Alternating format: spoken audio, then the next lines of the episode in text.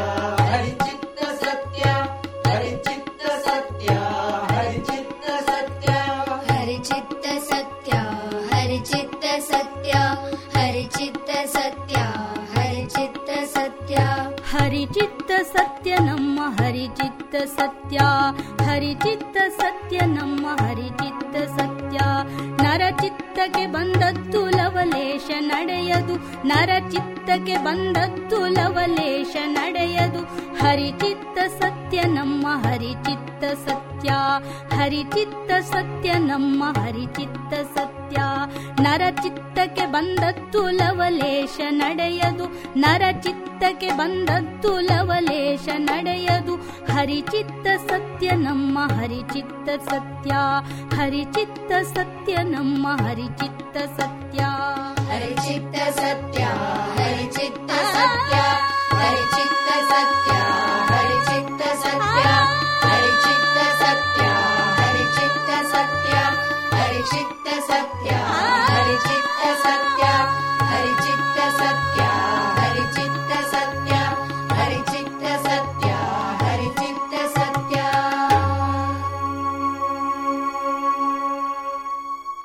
ಬಿಂದು ಮಾಧವರಾಯರು ಎಷ್ಟೇ ಕಳಕಳಿಯಿಂದ ಹುಡುಗನ ಬಗ್ಗೆ ತಿಳಿಸಿದ್ದರೂ ಜಾತಕ ಹೊಂದಾಣಿಕೆಯಾಗದೆ ಮುಂದುವರಿಯಲು ರಂಗಮ್ಮ ಸುತಾರಾಮ್ ಒಪ್ಪುವಾಕೆಯಲ್ಲ. ಯಾರ ಬಳಿ ಜಾತಕವನ್ನು ಒಯ್ಯಲಿ? ಎಂದು ಆಕೆ ಯೋಚಿಸುತ್ತಿರುವಾಗಲೇ ಸ್ವತಃ ಹೇಳಿ ಕಳುಹಿಸಿದಂತೆ ಸಿರೆ ಕೊಳ್ಳದ ಕರಿಹನುಮ ಮನೆಗೆ ಬಂದ. ನೋಡಲು ಇದ್ದಲಿನ ಕಪ್ಪು ಬಣ್ಣ ಹಲ್ಲುಗಳು ಮಂಜಿನ ಬಿಳುಪು ಜೊತೆಗೆ ಉಬ್ಬು ತೆಳ್ಳಗಿನ ನುಣುಪಾದ ಮಡಿಕೋಲಿನಂತಹ ದೇಹದ ಸಿರೆ ಕೊಳ್ಳದ ಕರಿಹನುಮ ಬಳ್ಳಾರಿಗೆ ಬಂದಾಗಲೆಲ್ಲ ಉಳಿದುಕೊಳ್ಳುವುದು ರಂಗಮ್ಮನ ಮನೆಯಲ್ಲಿಯೇ. ಸಿರಿಕೊಳ್ಳದ ಒಂದು ಪುಟ್ಟ ರಾಯರ ಗುಡಿಯ ಪೂಜಾರಿಯಾದ ಇವನು ಹರಪನಹಳ್ಳಿಯವನು. ರಂಗಮ್ಮನಿಗಿಂತ ವಯಸ್ಸಿನಲ್ಲಿ ಒಂದೆರಡು ವರ್ಷ ಚಿಕ್ಕವನು. ಚಿಕ್ಕಂದಿನಲ್ಲಿಯೇ ಅಪ್ಪ ಅಮ್ಮನನ್ನ ಕಳೆದುಕೊಂಡು ರಾಯರ ಮಠದಲ್ಲಿಯೇ ಕೆಲಸ ಮಾಡುತ್ತಾ ಬೆಳೆದ ಹುಡುಗ. ಎಂಟು ವರ್ಷವಾಗುವ ವೇಳೆಗೆ ಒಂದಿಷ್ಟು ಮಂತ್ರತಂತ್ರ ಕಲಿತುಕೊಂಡಿದ್ದ. ರಂಗಮ್ಮನ ತವರು ಹರಪನಹಳ್ಳಿಯೇ ಆಗಿತ್ತು.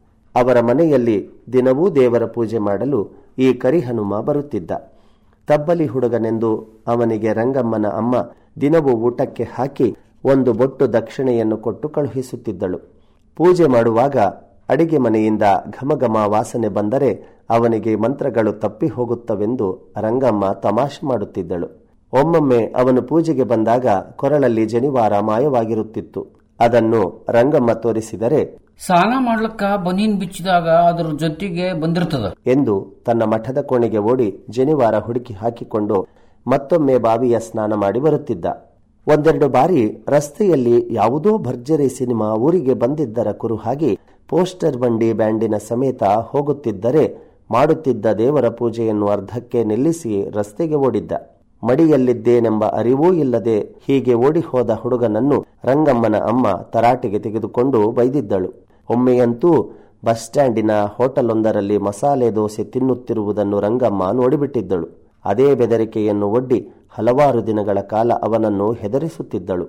ಬಡಾನ್ ಪೂಜೆ ಮುಗಿಸ್ ನೀನು. ಹೊಟ್ಟಿ ಹಸಿಲಿಕ್ಕತ್ತದೆ ಇಲ್ಲ ಅಂದ್ರೆ ಅಮ್ಮನ ಮುಂದೆ ಉಳ್ಳಾಗಡ್ಡಿ ದೋಸೆ ವಿಚಾರ ಹೇಳ್ತೀನಿ. ಎಂದು ರಂಗಮ್ಮ ಬೆದರಿಸಿದರೆ ಸಾಕು. ಪಟಪಟನೆ ಮಂತ್ರಗಳನ್ನ ಹೇಳಿ ಪೂಜೆ ಮುಗಿಸಿಬಿಡುತ್ತಿದ್ದ. ಅಂತಹ ಕರಿಹನುಮ ಹನ್ನೆರಡು ವರ್ಷದವನಾಗುವ ವೇಳೆಗೆ ಸಿರೆ ಕೊಳ್ಳದ ರಾಯರ ಮಠದ ಪೂಜಾರಿಯೊಬ್ಬರು ಹರಪನಹಳ್ಳಿಗೆ ಬಂದವರು. ಇವನನ್ನು ತಮ್ಮ ಜೊತೆಗೆ ಕರೆದುಕೊಂಡು ಹೋದರು. ಅವರಿಗೆ ಗಂಡು ಮಕ್ಕಳಿರಲಿಲ್ಲವಾದ್ದರಿಂದ ತಮ್ಮ ನಂತರ ಮಠವನ್ನ ಮುಂದುವರೆಸಿಕೊಂಡು ಹೋಗಲು ಯಾರಾದರೂ ವಾರಸುದಾರನೊಬ್ಬ ಬೇಕಾಗಿತ್ತು. ಈಗಾಗಲೇ ಮೈಮುರಿಯುವಂತೆ ಮಠದ ಕೆಲಸ ಮಾಡುತ್ತಿದ್ದ ಈ ಹುಡುಗನನ್ನ ಕಳೆದುಕೊಳ್ಳಲು ಮಠದವರಿಗೆ ಒಂದಿಷ್ಟೂ ಇಷ್ಟವಿರಲಿಲ್ಲ. ಆದರೆ ಹುಡುಗನ ಭವಿಷ್ಯದ ದೃಷ್ಟಿಯಿಂದ ಇದು ಒಳ್ಳೆಯ ಸಲಹೆ ಎಂದು ತಿಳಿದ ರಂಗಮ್ಮನ ತಂದೆ ತಾಯಿಯರು ಮಠದವರನ್ನು ಒಪ್ಪಿಸಿದ್ದರು. ಹರಪನಹಳ್ಳಿ ಬಿಟ್ಟು ಹೋಗುವಾಗ ಈ ಹುಡುಗ ರಂಗಮ್ಮನ ಅಪ್ಪ ಅಮ್ಮರನ್ನು ತಬ್ಬಿಕೊಂಡು ಅತ್ತಿದ್ದ. ಅವರಿಗೂ ದುಃಖವಾಗಿತ್ತು. ರಂಗಮ್ಮನ ಕಣ್ಣುಗಳು ತೇವವಾಗಿದ್ದವು.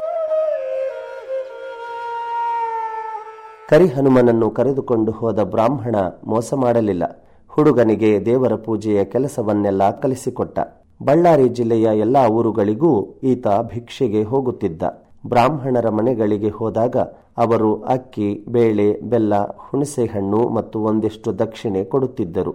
ವಿನಯಪೂರ್ವಕವಾಗಿ ಅವನ್ನೆಲ್ಲಾ ಸ್ವೀಕರಿಸಿ ಈ ಸಲ ಆರಾಧನೆಗೆ ನಮ್ಮ ಸಿರೆ ಕೊಳ್ಳಕ್ಕ ಬಂದು ರಾಯರ ಅನುಗ್ರಹ ಪಡಿಬೇಕು ಎಂದು ಅವರನ್ನು ಬೇಡಿಕೊಳ್ಳುತ್ತಿದ್ದ. ಹೀಗೆ ಭಿಕ್ಷಾಟನೆಗೆ ಹೋಗುವಾಗ ತನ್ನ ಜೊತೆಗೆ ಕರಿಹನುಮನನ್ನೂ ಕರೆದುಕೊಂಡು ಹೋಗುತ್ತಿದ್ದ. ಅವನಿಗೂ ಜಿಲ್ಲೆಯ ಸುತ್ತಮುತ್ತಲ ಎಲ್ಲ ಬ್ರಾಹ್ಮಣರ ಮನೆಗಳ ಪರಿಚಯವನ್ನೂ ಮಾಡಿಸಿದ್ದ. ಮುಂದೆ ಅವನಿಗೆ ತನ್ನ ಮಗಳನ್ನು ಕೊಟ್ಟು ಮದುವೆ ಮಾಡಿ ರಾಯರ ಮಠದ ಸಂಪೂರ್ಣ ಉಸ್ತುವಾರಿಯನ್ನು ಹನುಮಗೆ ಒಪ್ಪಿಸಿ ನೆಮ್ಮದಿಯಿಂದ ಕಣ್ಣು ಮುಚ್ಚಿದ್ದ. ಮಾವ ಕಲಿಸಿಕೊಟ್ಟ ಬದುಕಿನ ಮಾರ್ಗವನ್ನು ಕರಿಹನುಮ ಯಥಾಪ್ರಕಾರವಾಗಿ ಮುಂದುವರಿಸಿಕೊಂಡು ಬಂದಿದ್ದ. ಬಳ್ಳಾರಿಗೆ ಬಂದರೆ ರಂಗಮ್ಮನ ಮನೆಯಲ್ಲಿ ಉಳಿದುಕೊಳ್ಳುತ್ತಿದ್ದ.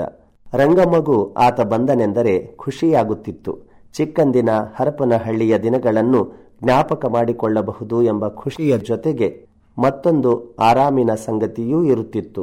ಕರಿಹನುಮ ರಾಯರ ಬೃಂದಾವನದ ಪೂಜೆ ಮಾಡುತ್ತಾನಾದ್ದರಿಂದ ಹೆಂಗಸರು ಮಾಡಿದ ಅಡಿಗೆಯನ್ನು ಉಣ್ಣುತ್ತಿರಲಿಲ್ಲ. ಅದಕ್ಕಾಗಿ ತನ್ನ ಅಡಿಗೆಯನ್ನು ತಾನೇ ಬೇಯಿಸಿಕೊಳ್ಳುತ್ತಿದ್ದ. ಇನ್ನು ಮನೆಯಲ್ಲಿ ಉಳಿದವರು ಬರೀ ರಂಗಮ್ಮ ಮತ್ತು ಪದ್ದಿಯಾದ್ದರಿಂದ ಅವರಿಗೂ ತಾನೇ ಅಡಿಗೆಯನ್ನು ಮಾಡಿಬಿಡುತ್ತಿದ್ದ. ಅವನು ಮನೆಯಲ್ಲಿ ಇರುವ ತನಕವೂ ರಂಗಮ್ಮಗೆ ಕೆಲಸವಿಲ್ಲದೆ ಹಾಯಾಗಿ ಇರುವ ಸುಖ ಸಿಗುತ್ತಿತ್ತು. ವರ್ಷಪೂರ್ತಿ ಮನೆಯಲ್ಲಿ ಅಡುಗೆ ಮಾಡುವುದಲ್ಲದೆ ಮಂದಿಯ ಮನೆಯ ಅಡಿಗೆಗೂ ಸಹಾಯಕ್ಕೆ ಹೋಗುವ ರಂಗಮ್ಮನಿಗೆ ಈ ಅಲ್ಪ ವಿರಾಮ ಅತ್ಯಂತ ಸಂತಸ ಕೊಡುವ ಸಂಗತಿಯಾಗಿರುತ್ತಿತ್ತು.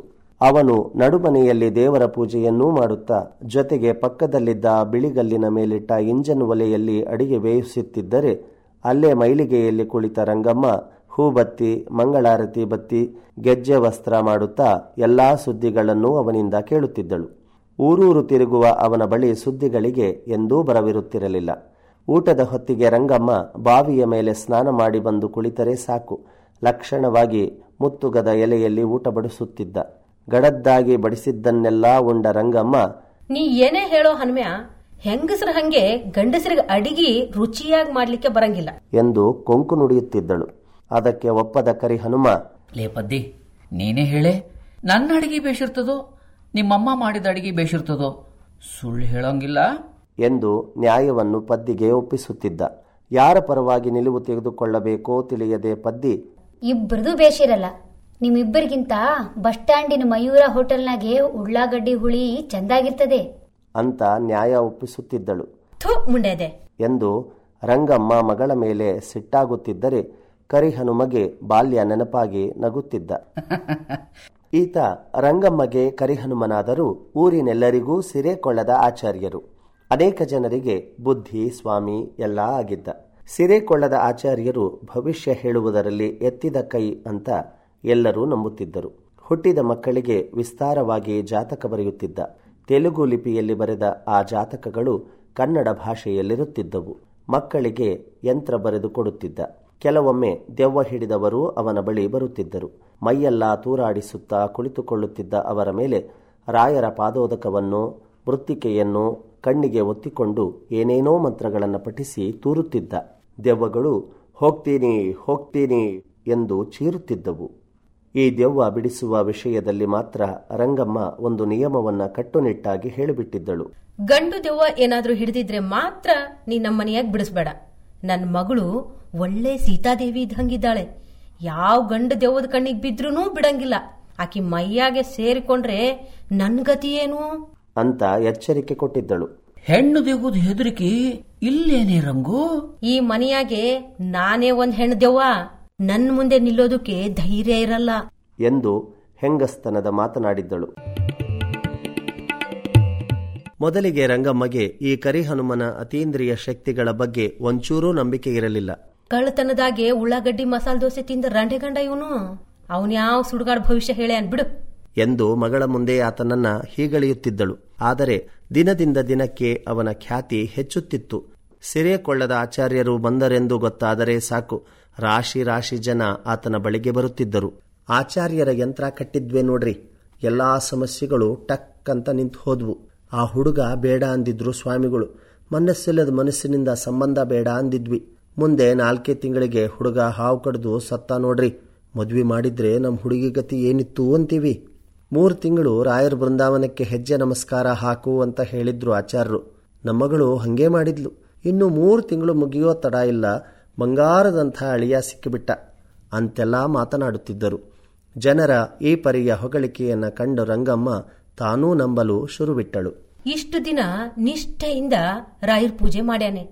ರಾಯರು ಒಲ್ದಿದ್ರೂ ಒಲ್ದಿರಬಹುದು. ಎಂದುಕೊಂಡಳು. ಆವತ್ತು ಊಟ ತಿಂಡಿಯಾಗಿ ಊರಿನ ಜನರ ಗದ್ದಲ ಕಡಿಮೆಯಾದ ಮೇಲೆ ರಂಗಮ್ಮ ತನ್ನ ಮಗಳ ಜಾತಕವನ್ನೂ ಸಂಡೂರಿನ ರಾಘವೇಂದ್ರನ ಜಾತಕವನ್ನೂ ಅವನ ಮುಂದಿಟ್ಟು ಹೊಂದುತ್ತೇನ್ ನೋಡು ಹನುಮ್ಯ ಏನಾದ್ರೂ ಒಳ್ಳೇದಿದ್ರೆ ಮಾತ್ರ ಹೇಳು. ಕೆಟ್ಟದ್ ಕಾಣಿಸಿದ್ರೆ ಏನೂ ಹೇಳ್ಬೇಡ ಎಂದು ಷರತ್ತು ಒಡ್ಡಿದ್ದಳು. ಕರಿಹನುಮ ಎರಡೂ ಜಾತಕಗಳನ್ನು ಕೈಗೆ ಎತ್ತಿಕೊಂಡು ಗವಾಕ್ಷಿಯಿಂದ ನೇರವಾಗಿ ಬೀಳುತ್ತಿದ್ದ ಬೆಳಕಿಗೆ ಹಿಡಿದು ತನ್ನ ಚಸ್ಮಾವನ್ನು ಸರಿಪಡಿಸಿಕೊಂಡು ನೋಡಲಾರಂಭಿಸಿದ. ಕೈ ಬೆರಳುಗಳ ಗೆಣ್ಣುಗಳನ್ನು ಮುಟ್ಟಿ ಮುಟ್ಟಿ ಏನೇನೋ ಲೆಕ್ಕಾಚಾರ ಹಾಕಿ ಒಂದಿಷ್ಟು ಹೊತ್ತು ಕಣ್ಣು ಮುಚ್ಚಿ ಧ್ಯಾನಿಸಿ, ರಂಗು, ಎರಡೂ ಜಾತಕ ಬಹಳ ಭೇಷ್ ಹೊಂತವನು ಇಪ್ಪತ್ತಾರು ಗುಣ ಕಲ್ತು ಬರ್ತಾರೆ. ನಮ್ಮ ಪದ್ದಿಗೆ ಹೇಳಿ ಮಾಡಿಸಿದಂತ ವರ ನೋಡಿವನು. ನೀನು ಬ್ಯಾಡ ಅಂದ್ರೂ ಇಬ್ಬರಿಗೂ ಮದುವೆ ಆಗ್ತದೆ. ಎಂದು ಹೇಳಿದ. ರಂಗಮ್ಮಗೆ ಒಳಗೆ ಆಸೆ ಚಿಗುರಿತಾದರೂ ಅದನ್ನು ತೋರಿಸಿಕೊಳ್ಳದೆ ಅಲ್ಲೋ ಹನುಮಯ್ಯ ಆ ಹುಡುಗನ ಹೆಸರು ನೋಡಿದ್ರೆ ರಾಘವೇಂದ್ರ ಅಂತದೆ? ನಮ್ಮಾಕಿದು? ಪದ್ಮಾವತಿ ಇಬ್ರಿಗೂ ಎಂಥ ಮದ್ವಿ ಅಂತೀನಿ? ಅಯ್ಯೋ ರಂಗು ಹೆಸರಿಗೂ ಸಂಬಂಧಕ್ಕೂ ಎಂಥ ಕೊಂಡಿ ಹಾಕ್ತಿ ನೀನು? ನನ್ನ ಹೆಸರು ಹನುಮಂತಲ್ಲೇನು ನನ್ನ ಮೊದಲನೇ ಹೆಂಡತಿ ಹೆಸರು ಸೀತಾಬಾಯಿ ಎರಡನೇಕಿ ಹೆಸರು ಜಾನಕಮ್ಮ. ಮಗ ಕೃಷ್ಣ ಮಗಳು ರುಕ್ಮಿಣಿ. ಹೆಸರಿಗೆ ತಲೆ ಕೆಡಿಸ್ಕೊಂಡು ಹೆಂಡತಿನ ಸೀತಾದೇವಿ ಅಂದುಕೊಂಡು ನಾನು ಹನುಮಂತ ಅಂದುಕೊಂಡ್ರೆ ಸಂಸಾರ ಮಾಡೋ ಗತಿ ಹೆಂಗ್ ಹೇಳು? ಎಂದು ನಗಲಾರಂಭಿಸಿದ. ನಿನ್ನ ಹೊಲಸೆಲ್ಲ ಮಾತಾಡಬೇಡ. ಎಂದು ರಂಗಮ್ಮ ಗದರಿಸಿದಳು. ನಿಂಗೆ ಅಷ್ಟಕ್ಕೂ ಸಮಾಧಾನ ಇಲ್ಲ ಅಂದ್ರೆ ಮದ್ವೆ ಹೊತ್ನ್ಯಾಗ ಈಕೆ ಹೆಸರು ಸರಸ್ವತಿ ಅಂತ ಬದಲಿಸುವಂತಿ ಬಿಡು. ಎಂದು ಸುಲಭೋಪಾಯವನ್ನು ಹೇಳಿದ. ಇವರ ಮಾತುಗಳನ್ನು ಕೇಳುತ್ತಾ ಕುಳಿತಿದ್ದ ಪದ್ದಿ ತಕ್ಷಣವೇ ನಾನ್ ಯಾಕೆ ನನ್ನ ಹೆಸರು ಬದಲಿ ಮಾಡ್ಕೊಳ್ಳಿ? ಬೇಕಿದ್ರ ಆತ್ನೇ ತನ್ನ ಹೆಸರನ್ನ ವೆಂಕಟೇಶ ಅಂತ ಬದ್ಲಿ ಮಾಡ್ಕೊಳ್ಳಿ. ನೋಡ್ದೇನು ಹನುಮ್ಯ ಈಕಿ ಗಂಡು ಬೀರಿತನಾನ? ನನಗಂತೂ ಸಾಕಾಗಿ ಹೋಗ್ಯದ್ ನೋಡು. ಬೆಳಿಗ್ಗೆ ಸ್ನಾನ ಮಾಡಿ ತುಳಸಿ ಪೂಜೆ ಮಾಡು ಅಂದ್ರೂ ಕೇಳಂಗಿಲ್ಲ. ದೇವ್ರೆಲ್ಲ ಸುಳ್ಳು ಅಂತ ನಂಗೆ ಬುದ್ಧಿ ಮಾತು ಹೇಳಲಿಕ್ಕೆ ಬರ್ತಾಳೆ. ನೀನ್ ಏನೇ ಅನ್ನು? ಇಂಥ ಹುಡುಗಿನ ಮದ್ವಿ ಮಾಡ್ಕೊಂಡು ಆ ಹುಡುಗ ಅದೇನ್ ಸುಖ ಪಡ್ತಾನೋ ಅಂತ ನಂಗೆ ಅನಿಸ್ತದ. ಆಕೆಯ ಮಾತಿಗೆ ನಕ್ಕ ಕರಿ ಹನುಮ ತೇಟ್ ನೀನು ಸಣ್ಣಕ್ಕಿದ್ದಾಗ ಹೆಂಗಿದ್ಯೋ ಹಂಗೇ ಕಾಣಿಸ್ತಾಳ ನೋಡಿ ರಂಗು ನಿನ್ನ ಮಗಳು. ಆಕಿನ್ ನೋಡಿದ್ರ ಇಪ್ಪತ್ತು ವರ್ಷ ಹಿಂದಕ್ಕೆ ಹೋದ ಹಂಗ ಆಗ್ತದ. ಎಂದು ಮೆಚ್ಚುಗೆಯ ಮಾತನ್ನಾಡಿದ್ದ. ಆ ಮಾತಿಗೆ ರಂಗಮ್ಮನೂ ನಾಚಿಕೊಂಡಿದ್ದಳು. ಸಿರೆ ಕೊಳ್ಳಕ್ಕೆ ವಾಪಸ್ಸು ಹೋಗುವಾಗ ಭಿಕ್ಷೆಯಲ್ಲಿ ಬಂದ ಎಲ್ಲಾ ದವಸ ಧಾನ್ಯಗಳನ್ನು ಬಟ್ಟೆಯ ಗಂಟಿನಲ್ಲಿ ಕಟ್ಟಿಕೊಂಡು ತನ್ನ ಹೆಗಲಿಗೆ ಹಾಕಿಕೊಂಡು ಬಂದ ದಕ್ಷಿಣೆಯನ್ನೆಲ್ಲ ತನ್ನ ಧೋತ್ರದ ಬಾಳೆಕಾಯಿ ಗಂಟಿನಲ್ಲಿ ಸೇರಿಸಿಕೊಂಡು ಬರ್ತೀನ್ ರಂಗು! ಎಂದ. ರಂಗಮ್ಮ ಮಗಳಿಗೆ ನಮಸ್ಕಾರ ಮಾಡಲು ತಿಳಿಸಿದಳು. ಹನುಮ್ಯಾ ಚಲೋ ಆಶೀರ್ವಾದ ಮಾಡು. ಎಂದು ತಾಕೀತು ಮಾಡಿದಳು. ಅದಕ್ಕೆ ನಕ್ಕ ಕರಿಹನುಮ ಶೀಘ್ರಮೇವ ಕಲ್ಯಾಣ ಪ್ರಾಪ್ತಿ ರಸ್ತು ಎಂದು ತಲೆಯನ್ನ ಸವರಿ ಹರಿಸಿದ. ನಂಗೇನು ಇಷ್ಟು ಬಡಾನ್ ಮದುವೆ ಬೇಕಿಲ್ಲ. ಎಂದು ಪದ್ದಿ ಹುಸಿ ವಯ್ಯಾರವನ್ನು ಮಾಡಿದಳು. ಮನೆಯ ಬಾಗಿಲನ್ನು ದಾಟುವಾಗ ರಂಗು? ಎಂದು ಕರೆದ. ಏನ್ ಹನುಮು? ಎಂದು ರಂಗಮ್ಮ ಕೇಳಿದಳು. ಇಷ್ಟು ದಿನ ನಿನ್ನ ಮುಂದೆ ಹೇಳ್ಕೊಂಡಿದ್ದಿಲ್ಲ. ಇವಾಗ ಹೇಳ್ಬೇಕು ಅನಿಸ್ತದ. ನನ್ನ ಮಗಳು ಮನೆಯಾಗ ಬೆಳೆದು ನಿಂತಾಳೆ. ಹೆಚ್ಚು ಕಡಿಮೆ ನಿನ್ ಪದ್ದಿದೇ ವಯಸ್ಸು. ಆದ್ರೆ ನೋಡ್ಲಕ್ಕೆ ನಿನ್ನ ಮಗಳ ಹಂಗ ರೂಪವಂತೇನೂ ಅಲ್ಲ. ನನ್ನ ಮಗಳು ಅಂದ ಮೇಲೆ ಖರ್ಗೆ ಇರಬೇಕಲ್ಲೇನು? ಯಾಕೋ. ಎಲ್ಲೆಲ್ಲಿ ಕೇಳಿದ್ರು ಒಂದು ಸಂಬಂಧ ಕೂಡಿ ಬರ್ತಿಲ್ಲ. ಒಂದಿಬ್ರು ಹುಡುಗಿನ್ ನೋಡಿ ಬೇಡ ಅಂದ್ಬಿಟ್ರು. ಮದುವೆ ಯಾವಾಗ ಆಗ್ತದೋ ಅಂತ ಈಕಿ ತಲೆ ಬಿಸಿ ಮಾಡ್ಕೊಂಡಾಳ. ನಾನಾದ್ರೂ ಏನ್ ಮಾಡ್ಲಿ ಹೇಳು. ಸತ್ಯ ಸತ್ಯ ಹರಿಚಿತ್ತ. ಏನದು? ಯಾರು ಬಲ್ರು? ನಿಂಗೆ ಯಾವ್ದನ ಒಳ್ಳೆ ವರ ಸಿಕ್ಕರೆ ಹೇಳೆ. ಎಲ್ಲನ ಮಠದಾಗಿರೋ ಹುಡ್ರು, ಅಡಿಗೆ ಮಾಡೋರು ಆದರೂ ಪರವಾಗಿಲ್ಲ. ಹುಡುಗಿ ಕರಗಿದ್ದಾಳೆ, ಚೂರು ಹಲ್ಲು ಉಬ್ಬದೆ ಅಂತ ಮುಂಚೆನೇ ಹೇಳಿಬಿಟ್ಟಿರು. ಆಮೇಲೆ ಹುಡುಗಿ ಚಂದಾಗಿಲ್ಲ ಅಂತ ತಾರಮಯ್ಯ ಮಾಡಿದ್ರೆ ಕೂಸಿನ ಮನಸ್ಸಿಗೆ ನೋವಾಗ್ತದೆ. ನಾನು ಕೈಲಾದಷ್ಟು ವರದಕ್ಷಿಣೆ ಕೊಡ್ತೀನಿ, ಚಲೋತ್ನಾಗ ಮದ್ವಿ ಮಾಡಿಕೊಡ್ತೀನಿ. ಎಂದು ಬೇಡಿಕೊಂಡ. ರಂಗಮ್ಮ. ಹಂಗೆ ಆಗ್ಲಿ ಬಿಡು ಹನುಮ್ಯ. ಬಳ್ಳಾರಿನಾಗೇನು ಎಲ್ಲಾ ಥರದ ವರ ಸಿಗ್ತಾವೆ. ಈ ಸಲ ನೀನ್ ಬರೋ ಹೊತ್ತಿಗೆ ಯಾವ್ದಾದ್ರೂ ಒಂದು ಗೊತ್ತು ಮಾಡಿಟ್ಟಿರ್ತೀನಿ. ಎಂದು ಆಶ್ವಾಸನೆಯನ್ನ ಕೊಟ್ಟಳು. ನಮ್ಮಪ್ಪ ಎಂಥ ಬುದ್ಧಿವಂತಿದ್ದ ನೋಡು. ಈ ಸಮಸ್ಯೆ ಬರಬಾರದು ಅಂತ ನನ್ನ ಹುಡುಕೊಂಡು ಬಂದ. ನಂಗೂ ದಾರಿ ಆಯ್ತು. ಆತನ ಮಗಳಿಗೂ ಗಂಡು ಸಿಕ್ಕ.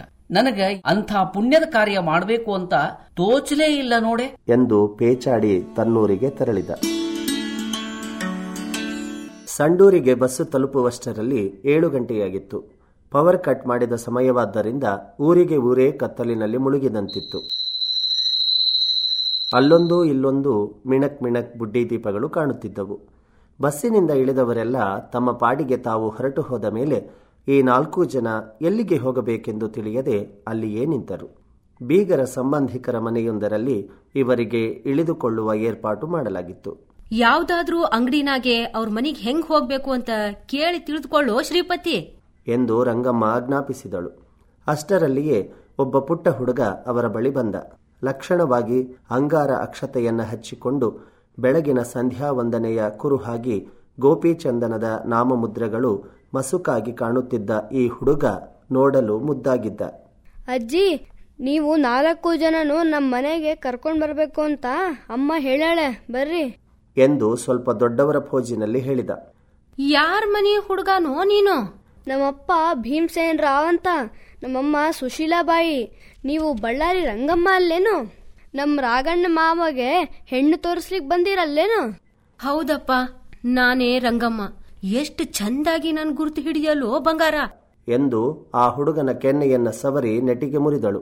ನಮ್ಮಮ್ಮ ಹೇಳಿದ್ಲು ಒಬ್ರು ಬೋರ್ಡ್ ಅಜ್ಜಿ ಬರ್ತಾರೆ ಅಂತ. ಅದಕ್ಕೆ ಗೊತ್ತಾಯ್ತು. ಪದ್ದಿ ಕಿಸಕ್ಕೆಂದು ನಕ್ಕಳು. ಭಾಳ್ ಚಲೋ ಗುರ್ತ್ ಹೇಳಿ ಕಳ್ಸ್ಯಾಳ ಬಿಡಪ್ಪ ನಿಮ್ಮಮ್ಮ.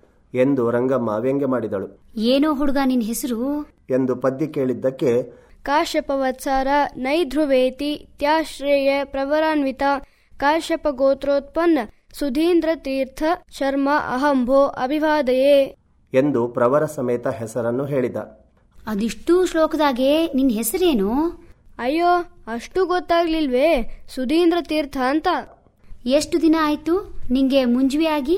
ಹೋದ್ ತಿಂಗಳು. ಅದಕ್ಕೆ ಈ ಉಮೇದಿ ಇನ್ನು ಆರ್ ತಿಂಗಳು ಕಳೀಲಿ ಜನವಾರನ್ನ ಗೂಟಕ್ ಹಾಕಿ ಓಡಾಡ್ತಾನೆ ರಂಡೆಗಂಡ ಎಂದು ರಂಗಮ್ಮ ಭವಿಷ್ಯ ನುಡಿದಳು.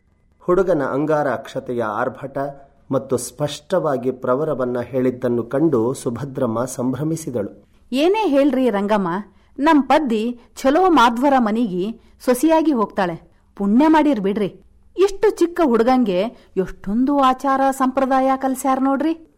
ಎಂದು ಕೊಂಡಾಡಿದಳು. ನನ್ನ ಕರ್ಮ ಎಂದು ಮೆತ್ತಗೆ ತನಗೆ ತಾನೇ ಹೇಳಿಕೊಂಡ ಪದ್ದಿ ಹಣೆ ಹಣೆ ಜಜ್ಜಿಕೊಂಡಳು. ಎಲ್ಲರೂ ನಾನು ಹೆಂಗ್ ಹೋಗ್ತೀನೋ ಹಂಗೆ ಹಿಂಬಾಲಿಸ್ಕೊಂಡ್ ಬರ್ಬೇಕು. ಆ ಕಡೆ ಈ ಕಡೆ ಹೆಜ್ಜೆ ಹಾಕೋಂಗಿಲ್ಲ.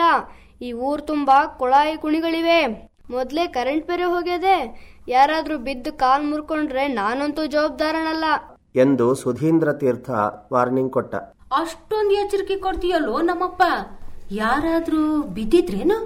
ಹ್ಞೂ ಎರಡು ತಿಂಗಳ ಕೆಳಗೆ ಹೊಸಪೇಟೆ ಕಡಿಯವರು ರಾಗಣ್ಣಗೆ ಹುಡುಗಿ ತೋರ್ಸಕ್ ಬಂದಿದ್ರು. ಅವತ್ತು ಹಿಂಗೆ ಕರೆಂಟ್ ಹೋಗಿತ್ತು. ನಾನು ಎಷ್ಟು ಸಲ ಎಚ್ಚರವಾಗಿರ್ರಿ ಅಂತ ಬಡ್ಕೊಂಡ್ರು ನನ್ನ ಮಾತು ಕೇಳಲೇ ಇಲ್ಲ. ತೋರಿಸ್ಲಿಕ್ಕೆ ಬಂದ ಹುಡುಗಿ ಕಾಲಿಗೆ ಸಗಣಿ ಮೆತ್ತಿತ್ತು ಅಂತ ಒರೆಸ್ಕೊಳ್ಳಿಕ್ಕೆ ಆ ಕಡೆ ಹೆಜ್ಜೆ ಹಾಕಿದ್ಲೋ ಇಲ್ಲೋ. ಒಂದು ದೊಡ್ಡ ಕುಣಿಯೊಳಗಡೆ ಬಿದ್ಲು ಕಾಲ್ ಮುರ್ಕೊಂಡ್ಲು. ಆಮೇಲಕ್ಕೆ ಕುಂಟು ಹುಡುಗಿ ನಮ್ಮ ರಾಗಣ್ಣಗೆ ಬೇಡ ಅಂತ ಆಕಿನ ಫೇಲ್ ಮಾಡಿ ವಾಪಸ್ ಕಳಿಸ್ಬಿಟ್ರು. ಎಂದು ನಿಸ್ಸಂಕೋಚದಿಂದ ಹೇಳಿದ. ಅಯ್ಯಮ್ಮ ಎಂದು ಪದ್ದಿ ಸಣ್ಣಗೆ ಕಿರುಚಿದಳು. ಇದೇನ್ ಸುಡ್ಗಾಡ್ ಊರಪ್ಪ ನಿಮ್ದು? ಎಂದು ರಂಗಮ್ಮ ಬೈದಳು. ವೇಗವಾಗಿ ಹೋಗುತ್ತಿದ್ದ ಸುಧೀಂದ್ರ ತೀರ್ಥ ಒಮ್ಮಿಂದೊಮ್ಮೆಲೆ ಒಂದೂ ಮಾತನಾಡದೆ ಸೀದಾ ಅಲ್ಲಿದ್ದ ಒಂದು ಕಲ್ಲು ಬೆಂಚಿನ ಮೇಲೆ ಹೋಗಿ ಕುಳಿತು ಬಿಟ್ಟ ಇದೇ ಏನಪ್ಪ ನಿಮ್ಮನಿ? ಎಂದು ಸುಭದ್ರಮ್ಮ ಕೇಳಿದಳು. ಅಲ್ಲ ಮತ್ತೆ ಯಾಕೆ ಕೂತ್ ಬಿಟ್ಟೆ ಸುಸ್ತಾಯ್ತೇನೋ ಎಂದು ಗೋಣಲ್ಲಾಡಿಸಿದ. ಮತ್ತೆ ಮನಿ ಕರ್ಕೊಂಡ್ ಹೋಗಪ್ಪ? ನಮಗೂ ಸಾಕಾಗ್ಯದ. ಎಂದು ರಂಗಮ್ಮ ಅಂಗಲಾಚಿದಳು. ಅಜ್ಜಿ ನೀವು ತಪ್ಪಾಯ್ತು ಅನ್ಬೇಕು. ನಾನೇನೋ ಮಾಡ್ದೆ? ತಪ್ಪಾಯ್ತು ಅನ್ಲಿಕ್ಕೆ? ನಮ್ಮೂರಿಗೆ ಸುಡ್ಗಾಡೂರು ಅಂತ ಯಾಕಂದ್ರಿ? ನಮ್ಮೂರು ಬಹಳ ಭೇಷದೆ ನೀವು ತಪ್ಪಾಯ್ತು ಅನ್ನೋ ತನಕ ನಮ್ಮ ಮನೆಗೆ ಕರ್ಕೊಂಡು ಹೋಗಲ್ಲ. ಎಂದು ಪಟ್ಟು ಹಿಡಿದ. ಇದೇನು? ತಲೆ ಹರಟಿ ರಂಡೆ ಗಂಡನ್ ಕಳಿಸ್ಕೊಟ್ಟಾರೆ ಪದ್ದಿ ನನ್ನೇ ತಪ್ಪಾಯ್ತು ಅನ್ನೋ ಅಂತನಲ್ಲೇ? ಹೋಗ್ಲಿ ಒಪ್ಕೊಂಬಿಡಿ ಅಮ್ಮ. ಸಣ್ಣ ಹುಡುಗ ಕೇಳ್ತಿದ್ದಾನೆ ಆಯ್ತಪ್ಪ ಆಯ್ತು. ನಂದು ತಪ್ಪಾಯ್ತು. ನಿಮ್ಮೂರು ಇಂದ್ರಪ್ರಸ್ಥ ಇದ್ದಂಗದೆ. ಸಾಕ? ಇನ್ನಾದ್ರೂ ಮನಿ ಕರ್ಕೊಂಡ್ ಹೋಗು. ಹಂಗ್ ಬರ್ರಿ ದಾರಿಗೆ. ನನಗೆ ಎಷ್ಟು ಬೇಕಾದ್ರೂ ಬೈರಿ. ಕೇರ್ ಮಾಡಲ್ಲ. ಆದ್ರೆ ನಮ್ಮ ಊರಿಗೆ ಮಾತ್ರ ಒಂದು ಕೆಟ್ಟ ಮಾತು ಆಡಂಗಿಲ್ಲ. ಒಂದು ಸಲ ನನ್ನ ಫ್ರೆಂಡು ಕ್ಲಾಸ್ನಾಗೆ ಹಿಂಗೆ ಅಂದಿದ್ದಕ್ಕೆ ನಮ್ಮ ಮೇಷ್ಟ್ರು ಅವನ್ ಎರಡೂ ಕೆನ್ನೆಗೆ ನನ್ನ ಕೈಯಲ್ಲಿ ಒಡಿಸಿದ್ರು ಗೊತ್ತಾ? ಎಂದ ಸುಧೀಂದ್ರ ತೀರ್ಥ ಮನೆಯ ದಾರಿ ಹಿಡಿದ. ಅವನ ವಾಚಾಳಿ ಸ್ವಭಾವವನ್ನು ಗಮನಿಸಿದ ರಂಗಮ್ಮ ಅವನಿಂದ ಬೀಗರ ಮನೆಯ ಆಸ್ತಿ ಅಂತಸ್ತಿನ ಬಗ್ಗೆ ತಿಳಿದುಕೊಳ್ಳಬೇಕೆಂಬ ಉಪಾಯ ಮಾಡಿದಳು. ನಿಮ್ಮ ರಾಘಣ್ಣ ಮಾಮನ್ ಮನೆಯವರಿಗೆ ಭೂಮಿ ಅದೇನೋ? ಓ ಎಂಟು ಎಕರೆ ಅದೆ. ಕುರಿಮಟ್ಟಿ ಗುಡ್ಡದ ಕೆಳಗ್ ಬರ್ತದೆ. ಏನ್ ಬೆಳೀತಾರೆ? ಉಳ್ಳಾಗಡ್ಡಿ. ಆ ಉತ್ತರಕ್ಕೆ ಬೆಚ್ಚಿ ಬಿದ್ದ ರಂಗಮ್ಮ ಶ್ರೀಹರಿ! ಎಂದು ಎರಡೂ ಕಿವಿಗಳನ್ನು ಮುಚ್ಚಿಕೊಂಡು ಒಂದು ಕ್ಷಣ ನಡುಗಿದಳು. ಈ ತಕ್ಷಣವೇ ಬಳ್ಳಾರಿಗೆ ವಾಪಸ್ಸು ಹೋಗಬೇಕೆನ್ನುವ ಭಾವ ಆಕೆಯ ಮನದಲ್ಲಿ ಹಾದುಹೋಯಿತು. ಆದರೆ ಅವನ ಮಾತಿಗೆ ಖುಷಿಯಾದ ಪದ್ದಿ ದಿನಾ ಅದ್ರದೇ ಹುಳಿ ಮಾಡ್ತಾರೇನು? ಎಂದು ಕೆಣಕಿದಳು. ಇಲ್ಲಪ್ಪ ಅವ್ರ ಮನೆಯಲ್ಲಿ ಉಳ್ಳಾಗಡ್ಡಿ ತಿನ್ನೋದೇ ಇಲ್ಲ. ಬರೀ ಅಷ್ಟೇ ಅಲ್ಲ ಟೊಮೆಟೊ ಆಲೂಗಡ್ಡಿ ಬದನೆಕಾಯಿ ಕೂಡ ತಿನ್ನಲ್ಲ. ಚಾತುರ್ಮಾಸ ಬಂತು ಅಂದ್ರೆ ತರಕಾರಿ ಹಾಲು ಮೊಸರು ಬ್ಯಾಳಿ ಎಲ್ಲ ನಿಲ್ಲಿಸ್ಬಿಡ್ತಾರೆ. ಪದ್ದಿ ಪೆಚ್ಚಾದಳು. ಆದರೆ ಸುಭದ್ರಮ್ಮ ಅಬ್ಬಬ್ಬಾ, ಎಂಥ ಆಚಾರವಂತರ ಮನಿ. ವಿಶ್ವಾಮಿತ್ರ ಸೃಷ್ಟಿನೂ ತಿನ್ನಲ್ಲ ಅಂದ್ರೆ ತುಸ ಆಯ್ತೇನು ಎಂದು ಮೆಚ್ಚುಗೆ ವ್ಯಕ್ತಪಡಿಸಿದಳು. ಅಷ್ಟರಲ್ಲಿ ಅವನ ಮನೆ ಬಂತು. ವಿಶಾಲವಾದ ಮಣ್ಣಿನ ಮನೆಯದು. ಪಡಸಾಲೆಯಲ್ಲಿ ಒಂದು ದೊಡ್ಡ ಲಾಟೀನನ್ನು ಒಂದು ತಗಡಿನ ಡಬ್ಬಿಯ ಮೇಲೆ ಇಟ್ಟಿದ್ದರು. ಪಡಸಾಲೆಯ ಕಂಬಗಳ ನೆರಳುಗಳು ಉದ್ದುದ್ದ ಬಿದ್ದಿದ್ದವು. ಮನೆಯಲ್ಲಿ ಅವನಮ್ಮ ಪಡಸಾಲೆಯ ಮೂಲೆಯಲ್ಲಿ ಕುಳಿತಿದ್ದರು. ಪುಟ್ಟ ಹೆಣ್ಣು ಮಗುವೊಂದು ಅವರ ಬಳಿಯಲ್ಲಿಯೇ ಆಡಿಕೊಳ್ಳುತ್ತಿತ್ತು. ಅಡಿಗೆ ಮನೆಯಲ್ಲಿ ಯಾರೋ ಅಡಿಗೆ ಮಾಡುತ್ತಿರುವುದು ಪಾತ್ರೆಗಳ ಸದ್ದು ಮತ್ತು ಸಾರಿನ ಘಮ್ ಎನ್ನುವ ವಾಸನೆಯಿಂದ ಗೊತ್ತಾಗುತ್ತಿತ್ತು. ಒಳಗಿನ ಕೋಣೆಯಲ್ಲೆಲ್ಲೋ ಹಿರಿಯರೊಬ್ಬರು ಮಲಗಿಕೊಂಡು ಮುಲುಗುತ್ತಿರುವ ಸದ್ದಾಗುತ್ತಿತ್ತು. ಇವತ್ತು ನಂಗೆ ಮೂರನೇ ದಿನ, ನಾಳೆ ನೀರು. ಅದಕ್ಕೆ ಇವರೇ ಅಡಿಗೆಗೆ ನಿಂತ್ಕೊಂಡ್ರು. ಬಸ್ ಸ್ಟ್ಯಾಂಡಿಗೆ ಯಾರನ್ನ ಕಳಿಸ್ಬೇಕು ತಿಳಿಲಿಲ್ಲ. ಕಡಿಗೆ ಸುದಿನ್ನೇ ಹೋಗಿ ಕರ್ಕೊಂಡ್ ಬಾರ್ಪ ಅಂತ ಕಳಿಸ್ದೆ. ಪುಟ್ಟ ಹುಡುಗನ್ನ ಕಳಿಸ್ದೆ ಅಂತ ಬೇಜಾರ್ ಮಾಡ್ಕೋಬೇಡ್ರಿ. ಅಡಿಗೆ ಮನೆಯಿಂದ ಮನೆಯ ಯಜಮಾನ ಭೀಮರಾವ್ ಕೈಯಲ್ಲಿ ಸಾರಿನ ಸೌಟನ್ನೇ ಹಿಡಿದುಕೊಂಡು ಬಂದು ಬಂದ್ರ? ಎಂದು ವಿಚಾರಿಸಿಕೊಂಡರು.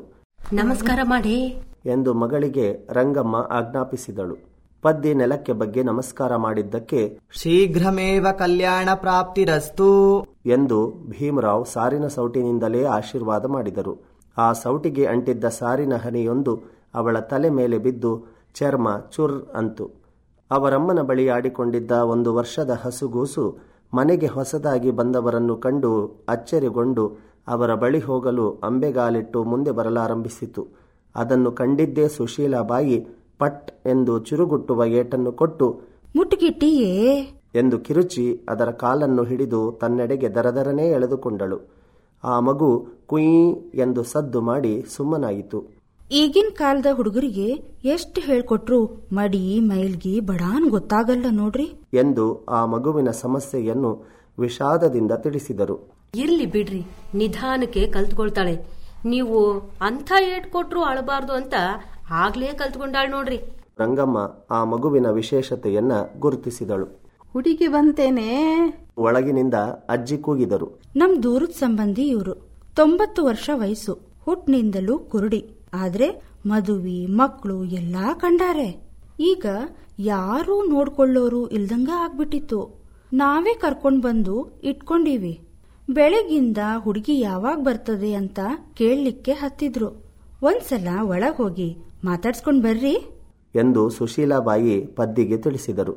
ಭೀಮರಾವ್ ಸೌಟಿನ ಸಮೇತ ಪದ್ದಿಯನ್ನು ಒಳಗಿನ ಅಡಕಲು ಕೋಣೆಗೆ ಕರೆದುಕೊಂಡು ಹೋದರು. ಆ ಪುಟ್ಟ ಕೋಣೆಗೆ ಸಣ್ಣ ಕಿಟಕಿ ಇತ್ತು. ಆ ಕಿಟಕಿಯ ಮುಖಾಂತರ ಕ್ಷೀಣವಾಗಿ ಬೆಳಕು ಆ ರೂಮಿನೊಳಕ್ಕೆ ಬಿದ್ದಿತ್ತು. ಗೋಡೆಗುಂಟ ಹೊರಸನ್ನು ಹಾಸಲಾಗಿತ್ತು. ಆ ಹೊರಸಿನ ಮೇಲೆ ಅಜ್ಜಿ ಮಲಗಿದ್ದರು. ಗೋಡೆಯಲ್ಲಿ ಯಾರೋ ದಪ್ಪ ಮೀಸೆಯ ಗಂಡಸಿನ ಹಳೆಯ ಫೋಟೋವೊಂದು ಮಸುಕು ಮಸುಕಾಗಿ ಕಾಣುತ್ತಿತ್ತು. ಹುಡುಗಿ ನಿನ್ನ ಮಾತಾಡ್ಸ್ಲಿಕ್ ಬಂದಾಳ್ ನೋಡು! ಎಂದು ಭೀಮರಾವ್ ತಿಳಿಸಿ ಅಡಿಗೆ ಮನೆಗೆ ಹೋದ. ಪದ್ದಿ ಹಗೂರಕ್ಕೆ ಕೋಣೆಯೊಳಗೆ ಅಡಿಗಿಟ್ಟಳು. ಆ ನಿಶಬ್ದದಲ್ಲಿ ಆಕೆಯ ಗೆಜ್ಜೆಯ ಸದ್ದು ಘಲ್ ಘಲ್ ಎಂದವು. ಹಾಸಿಗೆಯ ಮೇಲೆ ಫಕ್ಕನೆ ಎದ್ದು ಕುಳಿತ ಆ ಅಜ್ಜಿ ಬಾರವ್ವ ಎಂದು ಕರೆದಳು. ಆಕೆಯ ದೃಷ್ಟಿ ಎದುರಿನ ಗೋಡೆಯ ಕಡೆಗಿತ್ತು. ಪದ್ದಿ ಅಜ್ಜಿಯ ಬಳಿ ಹೋಗಿ ಆಕೆಯ ಕಾಲು ಮುಟ್ಟಿ ನಮಸ್ಕರಿಸಿದಳು. ಅಜ್ಜಿ ತನ್ನ ಸುಕ್ಕಾದ ಕೈಗಳಿಂದ ಆಕೆಯ ತಲೆ ಸವರಿ ನನ್ ಮುಂದ್ ಕುತ್ಕೋ ನೀ ಹೆಂಗಿತಿ ಅಂತ ನೋಡ್ಬೇಕು ಎಂದು ಹೇಳಿದಳು. ಪದ್ದಿ ಸಂಕೋಚದಿಂದಲೇ ಆಕೆಯ ಮುಂದೆ ಹಾಸಿಗೆಯ ಮೇಲೆ ಕುಳಿತಳು. ಅಜ್ಜಿ ತನ್ನ ಸುಕ್ಕಿನ ಕೈಗಳಿಂದ ಆಕೆಯ ಮುಖವನ್ನು ಸವರಲಾರಂಭಿಸಿದಳು. ಹಾಗೆ ಸವರುತ್ತಲೇ ಪದ್ದಿಯ ವರ್ಣನೆಗೆ ತೊಡಗಿದಳು. ಕಣ್ಣು ಕೌಡಿ ಹಂಗೆ ದೊಡ್ಡದವೆ. ಅಬ್ಬಬ್ಬ, ಮೂಗು ಭೇಷದೆ. ಒಳ್ಳೆ ದಾಸವಾಳದ ಮೊಗ್ಗು ನೆನಪಿಗೆ ಬರ್ತದೆ. ಗಲ್ಲ ಕಡಿಯೋ ಹಂಗೆ ಉಪ್ಪಿಕೊಂಡವಲ್ಲೇ ಕಿವಿ ಸ್ವಲ್ಪ ಸಣ್ಣವಾದು. ತುಟಿ ಎಳೆ ಹುರುಳೆಕಾಯಿ. ಅಷ್ಟು ತೆಳ್ಳಗವೆ. ಎಂದೆಲ್ಲ ಅಜ್ಜಿ ಹೇಳುತ್ತಿದ್ದರೆ ಪದ್ದಿ ತನ್ನ ದೇಹದ ವರ್ಣನೆಗೆ ಹಿಗ್ಗಿ ಹೀರೆಕಾಯಿಯಾಗಿ ಮೈಮರೆತು ಕಣ್ಣು ಮುಚ್ಚಿಕೊಂಡಳು.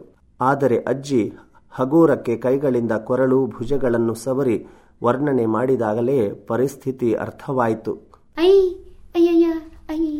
ಎಂದು ಸಣ್ಣಗೆ ಕಿರುಚಿದ ಪದ್ದಿ ಸರಕ್ಕನೆ ಹಿಂದಕ್ಕೆ ಸರಿದಳು. ಅದಕ್ಕೆ ನಕ್ಕ ಅಜ್ಜಿ ಅಯ್ಯೋ ಹುಡುಗಿ ನಿನ್ನ ವಯಸ್ಸಿನ ಮೊಮ್ಮಗಳು ಇದ್ದಾಳೆ ನಂಗೆ. ನನ್ನ ಹತ್ರನೇ ನಾಚ್ಕೊಳ್ತೀಯಲ್ಲೇ? ಕಣ್ಣಿಲ್ದ ಕುರುಡಿ ನಾನು. ನಿನ್ನ ಚಲು ಮತ್ತೆ ಹೆಂಗೆ ನೋಡ್ಲಿಕ್ಕೆ ಬರ್ತದೆ ನಂಗೆ? ಎಂದು ಹೇಳಿ ಪದ್ದಿಯ ಕೈ ಹಿಡಿದು ಹತ್ತಿರಕ್ಕೆ ಎಳೆದುಕೊಂಡಳು ಆಕೆಯ ನಡು ಹೊಟ್ಟೆ ಪಾದ ಗೆಜ್ಜೆ ಬೆರಳುಗಳನ್ನೆಲ್ಲ ಸವರಿ ಸಾಕ್ಷಾತ್ ಪದ್ಮಾವತಿ ಹಂಗೆ ಇದೆಯಾ? ನಮ್ಮ ರಾಘುಗೆ ಸರಿ ಜೋಡಿ. ಎಂದು ಪ್ರಾಕ್ಟಿಕಲ್ ನಿರ್ಣಯವನ್ನು ಕೊಟ್ಟಳು. ಅಷ್ಟರಲ್ಲಿ ಭೀಮರಾವ್ ಊಟಕ್ಕೆ ಎಲಿ ಹಾಕಿನಿ. ಕೋಣೆಯೊಳಗೆ ಬಂದು ಹೇಳಿದ. ಪದ್ದಿ ಬಿಡುಗಡೆಯ ನಿಟ್ಟುಸಿರು ಬಿಟ್ಟಳು. ಲೋ ಭೀಮೋ ಹುಡುಗಿ ಬಣ್ಣ ಹೆಂಗದೋ? ಎಂದು ಕೊನೆಯ ಸಂಶಯವನ್ನು ಪರಿಹರಿಸಿಕೊಳ್ಳಲು ಅಜ್ಜಿ ಪ್ರಶ್ನಿಸಿದಳು. ಈ ಕತ್ರಿನಾಗೆ ಬಣ್ಣ ಹೆಂಗೆ ಗೊತ್ತಾಗ್ತದಜ್ಜಿ ಭೀಮರಾವ್ ಉತ್ತರಿಸಿದ. ಕರೆಂಟು ಯಾವಾಗ ಹೋಯ್ತು? ಹೋಗಿ ಮೂರ್ ತಾಸಾಯ್ತು. ಹೋಗ್ಲಿ ಬಿಡು. ನಾಳೆ ಬೆಳಗ್ಗೆ ಬೆಳಕಿನಾಗೆ ಆಕೆ ಬಣ್ಣ ಹೆಂಗದೆ ಅಂತ ನೋಡಿ ಹೇಳು. ಅದೊಂದು ತಿಳಿಲಿಲ್ಲ ನಂಗೆ. ಎಂದು ಬೇಡಿಕೊಂಡಳು. ಹಂಗೆ ಅಜ್ಜಿ. ಈಗಂತೂ ಆಕಿನ ಊಟಕ್ಕೆ ಕಳುಹಿಸು. ಬಳ್ಳಾರಿ ಯಾವಾಗ ಬಿಟ್ಟಿದ್ದೋ ಏನೋ ಹಸ್ಕೊಂಡಿರ್ತಾಳೆ ಹುಡುಗಿ. ಎಂದು ಹೇಳಿದ. ಪದ್ದಿ ಕೋಣೆಯಿಂದ ಹೊರಬಂದಳು.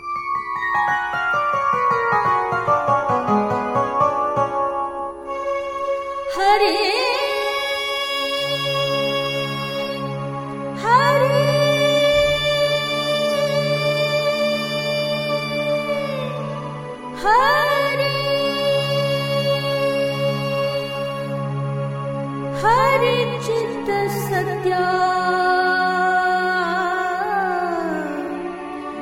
हरिचित्त। सत्या सद्या हरिचिता सत्या।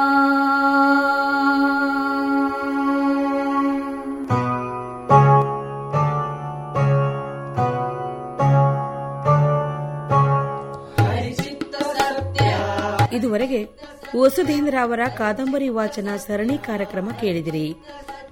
ಪಾತ್ರ ಪರಿಚಯ ಕರಿಹನುಮ ಎಚ್ ಪಿ ಕಲ್ಲಂಭಟ್, ರಂಗಮ್ಮ ಇಜಿ ರೇಖಾ, ಪದ್ದಿ, ಎಸ್ ಕೆ ಶಾಂತ, ಸುಭದ್ರಮ್ಮ ಮತ್ತು ಅಜ್ಜಿ Anita Gotki Sudheendra Teertha, master J A Archit, Sushilabai Netra H, Bhimrao, Krishnakumar M, ನಿರೂಪಣೆ ನಾಗರಾಜ್ ಕೊಮ್ಮದ್ದಿ ಪ್ರಸ್ತುತಿ ಡಾಕ್ಟರ್ ಅನುರಾಧ ಕಟ್ಟಿ. ಹರಿಚಿತ್ತ ಸತ್ಯ ಹರಿಚಿತ್ತ ಸತ್ಯ ನಮ್ಮ ಹರಿಚಿತ್ತ ಸತ್ಯ. ನರಚಿತ್ತಕ್ಕೆ ಬಂದದ್ದು ಲವಲೇಶ ನಡೆಯದು. ನರಚಿತ್ತಕ್ಕೆ ಬಂದದ್ದು ಲವಲೇಶ ನಡೆಯದು. ಹರಿಚಿತ್ತ ಸತ್ಯ ನಮ್ಮ ಹರಿಚಿತ್ತ ಸತ್ಯ. ಹರಿಚಿತ್ತ ಸತ್ಯ ನಮ್ಮ ಹರಿಚಿತ್ತ ಸತ್ಯ. ಹರಿಚಿತ್ತ ಸತ್ಯ ಹರಿಚಿತ್ತ ಸತ್ಯ. परिचित्त सत्या